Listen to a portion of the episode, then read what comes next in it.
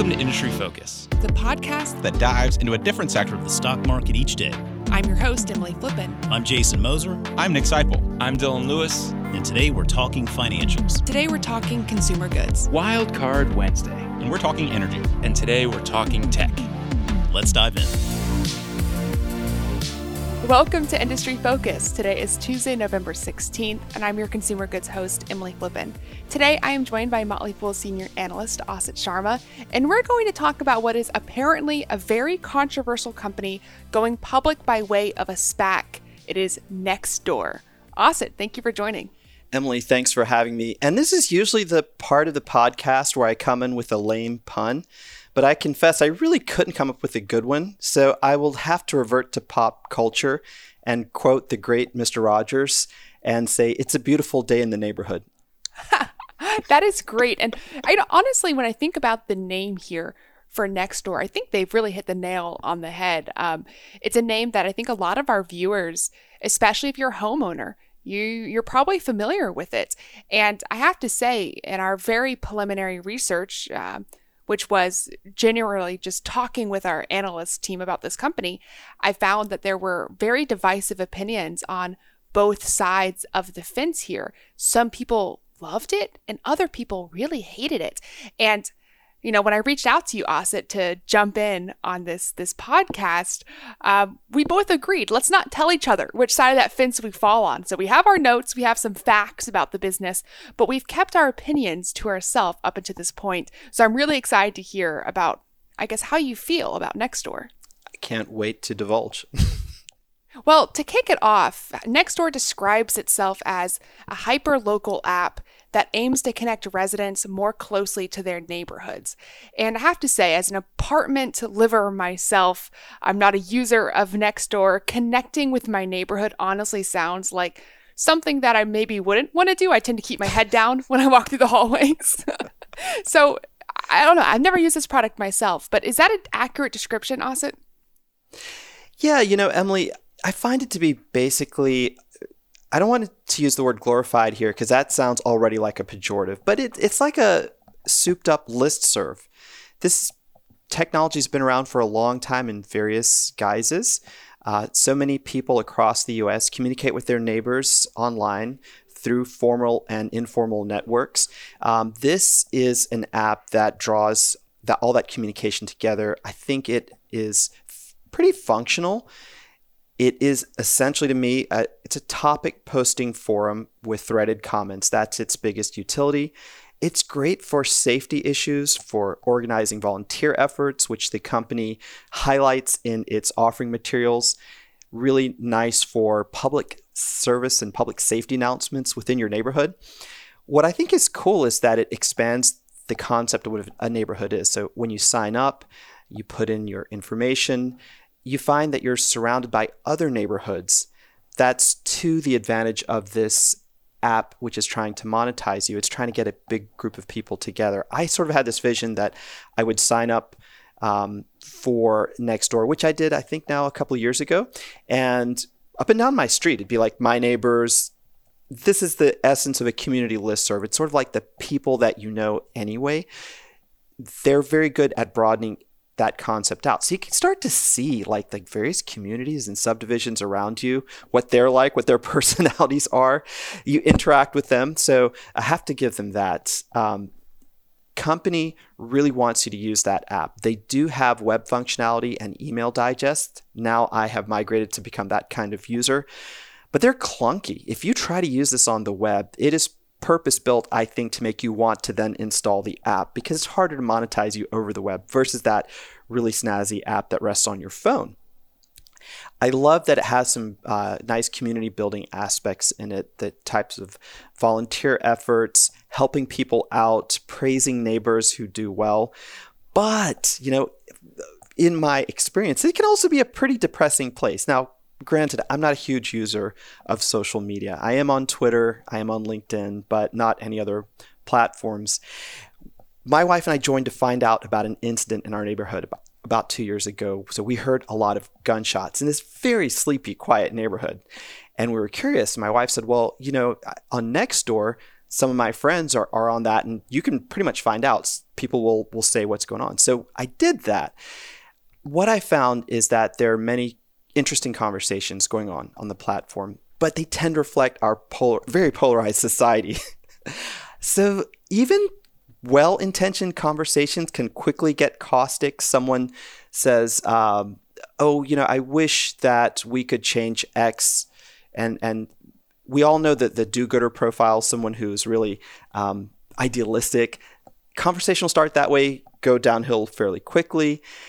It often seemed more like middle school to me. There's light cyberbullying. There are thinly veiled racist remarks sometimes, um, and that balances out the so many feel-good posts that have to do with pets, sighting wild animals, you know, in around your neighborhood, praising those kind neighbors they leave the moderation to community volunteers, which I understand. That seems to be part of the, the model. It would be very expensive, I think, for the company to use the same type of moderation that maybe bigger platforms like Meta's, Facebook are able to employ with all their cash on their balance sheet. So, um, I will I will close this long description of product usage by saying that I have dialed back my usage to just looking at that weekly digest email.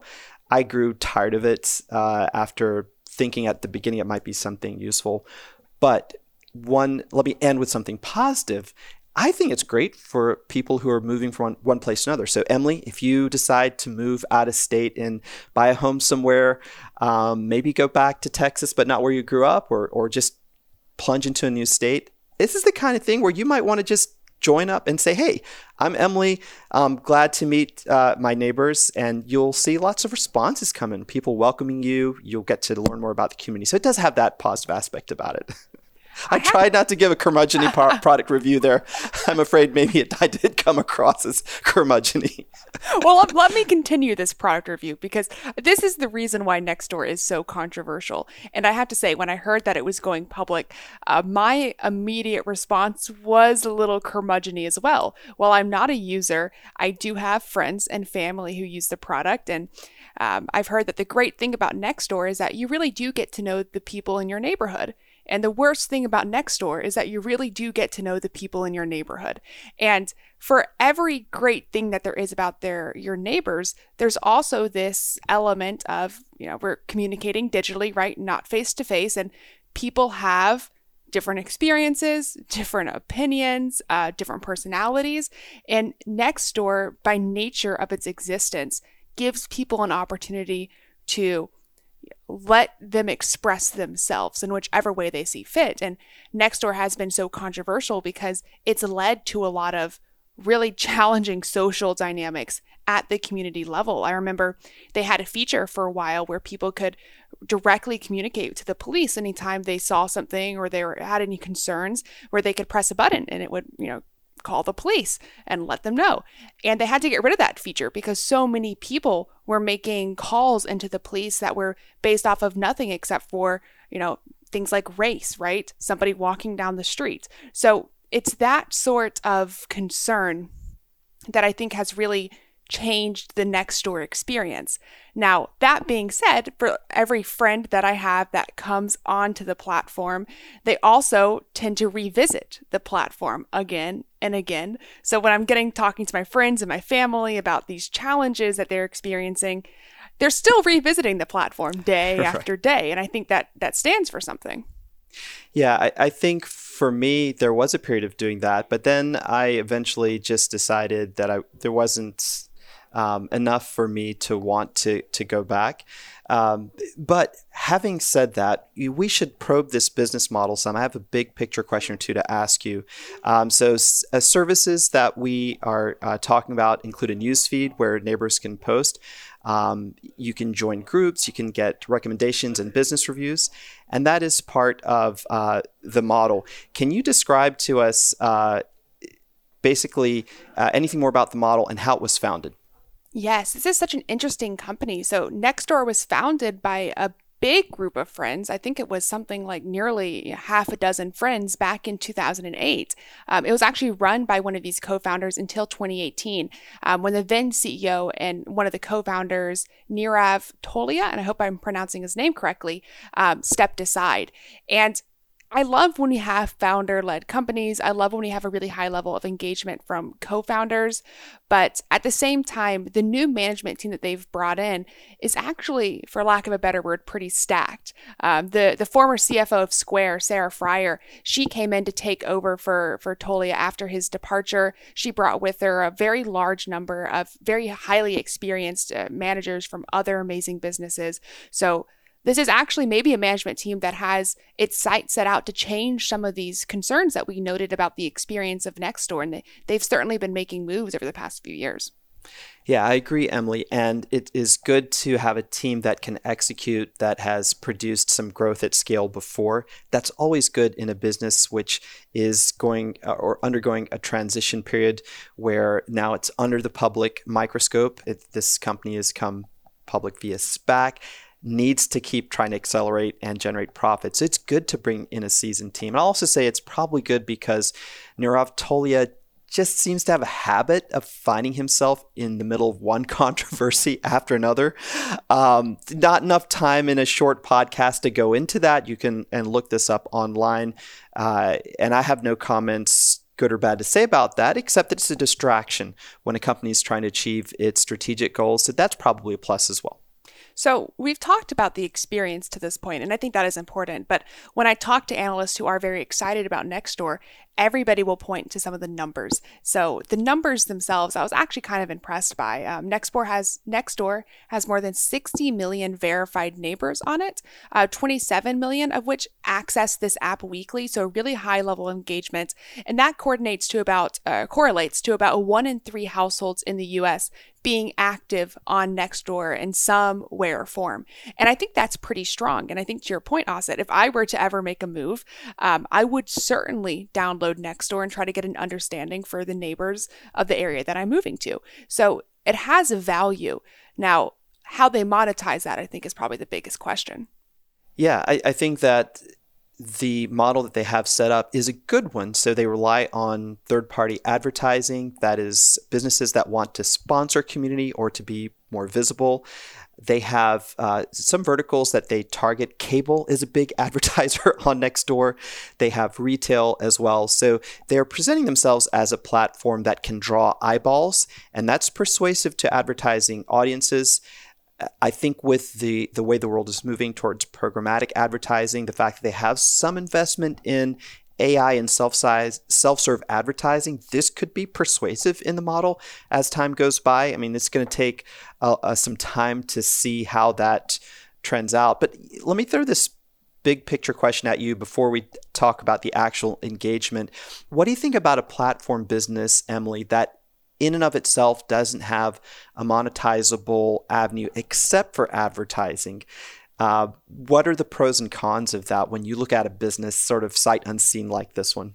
You know, I'm actually not completely turned off of it. I love that you asked that question because I can think of a couple examples of businesses that I actually really like that are either entirely ads or vastly majority ad based businesses. One is actually Pinterest, and I know Pinterest has struggled recently. I'm still very much a fan of that business. And while there's, Same. you know, questions of, of e commerce integration, those sorts of things, the core advertising business has always been pretty strong because engagement levels for visitors to the site have always been pretty strong. I also think about Doximity which is not a consumer facing business, at least not inherently, but it faces towards doctors and it gives you know, pharmaceutical companies an opportunity to advertise towards doctors.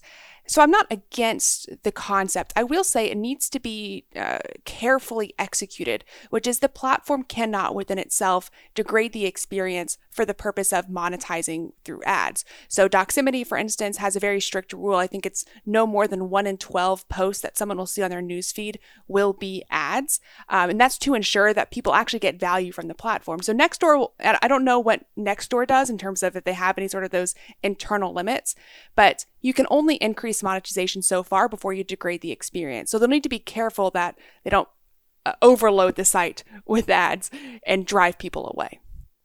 Love all that. I um, like myself to see at least one potential path. It doesn't have to be on the ground today uh, for another avenue of monetization in a platform business. But, you know, if you've got the users and you can bring the engagement, then I say I can roll with it. I can roll with the advertising only model. Now, speaking of engagement, you had something that caught your eye, and, and I also had something on that which uh, I wanted to discuss. One of the, the metrics they broke down for us was the active users, the monthly active users engagement over a period of three months, six months, 12 months, and two years. And after you know, the number of users that essentially stayed engaged. And it trails off, but it trails from a number of 74% after three months to around 54% after two years, which I think is pretty strong, right? We're talking about the number of clicks they get on a monthly basis from those same users. More than 50% of those people are still visiting monthly after two years. I will say, though, I took these numbers with a little bit of a grain of salt because this data is actually from their 2020 cohorts, um, and their two year data is from their 2019 cohort. So while the numbers look pretty decent, not outstanding, I will say, but pretty decent.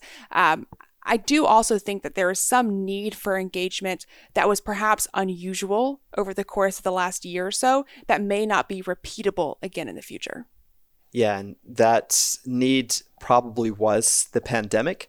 So they have this other metric, which is also interesting. It's called the weekly active user or WAU. We're used to a world of DAUs, daily active users. Um, I'm going to read this definition. We define a weekly active user or WAU as a Nextdoor user who opens our application, logs onto our website, or engages with an email with monetizable content at least once during a defined seven day period. This is such an interesting metric, Emily. It's sort of unusual out in the, the wider world, but it makes sense here because you referred to something which is very powerful. That is, that you've got friends and family members who will sort of go off the platform, but they keep coming back for more. Why is that? It's because of that digest email once a week. I think that you get, or maybe a notification if you still, unlike me, you still have your, your app and you haven't turned your notifications off. This there's something that this company is really good at, and that is being able to give you five or six bulleted threads of high interest to you. I don't know if they're personalizing this or it's just that they've through all of their research and previous data discerned that hey, you know, one crime in your neighborhood digest, one feel good, let's help the homeless uh, line there's some combination of, of all these that makes you sort of want to dive back in. I did that again for like a year after I first had the app, even though it didn't have a lot of utility for me. And I finally gotten to the point where the pain of going back and, and reading, like you and I have described, this balance of, of good and, and not so fun comments, is that pain is just too high now. I have a high threshold, but I admire the way they can get you at least once a week to think about the app and potentially dive back in. So it's an important metric for them. Uh, WAUs really started to just snowball during the pandemic. Their total WAUs in 2020 were 27.6 million um, versus less than 20 million in 2019. Of course, I wonder if this is a really great metric for engagement because, by this definition, me just checking an email once a week I'm a weekly active user, but they're not going to monetize me anytime soon. Uh, I also want to point out a couple of risks to uh, the metric and the uh, risk for investors to try to understand how they're monetizing. In that Apple changed, uh, made some changes to their iOS email client and also down the road, we've heard that Alphabet is going to make changes to Google's cookies and its Chrome browser. These types of moves hurt both the company's ability to measure how users are interacting, but also to get important data that they can use uh, to make that platform more effective. But this is not something that's a risk only to Nextdoor. Many companies are, are grappling with these changes uh, among the big walled garden companies. I think it's interesting the kind of network effects that exist with Nextdoor as well. And I'm not sure it quite shows up in their numbers yet, but I can see a situation in which it does, which is as they increase the amount of penetration within neighborhoods. So as more neighbors come onto the platform, the percentage of engagement from those other existing neighbors tends to increase. So essentially, you know, as more neighbors join, there's an increase in engagement, which shows an aspect of kind of community building that exists on the platform, which I think could potentially increase their monetization long term. I will say the financials as they exist right now, I'd probably describe as challenging. You mentioned that it's hard to monetize you, right? You're checking a digest email, even if there's some ads or some existence of, you know, a local payment or engagement in that that digest. It's really hard to actually make you just as a casual reader monetizable and that shows up in their revenue per average daily user which is only $10 over the course of the past year and they only have around 12 million daily active users so that does trail off significantly from those people that are engaging less it's less than a lot of the other social media businesses that we're accustomed to looking at.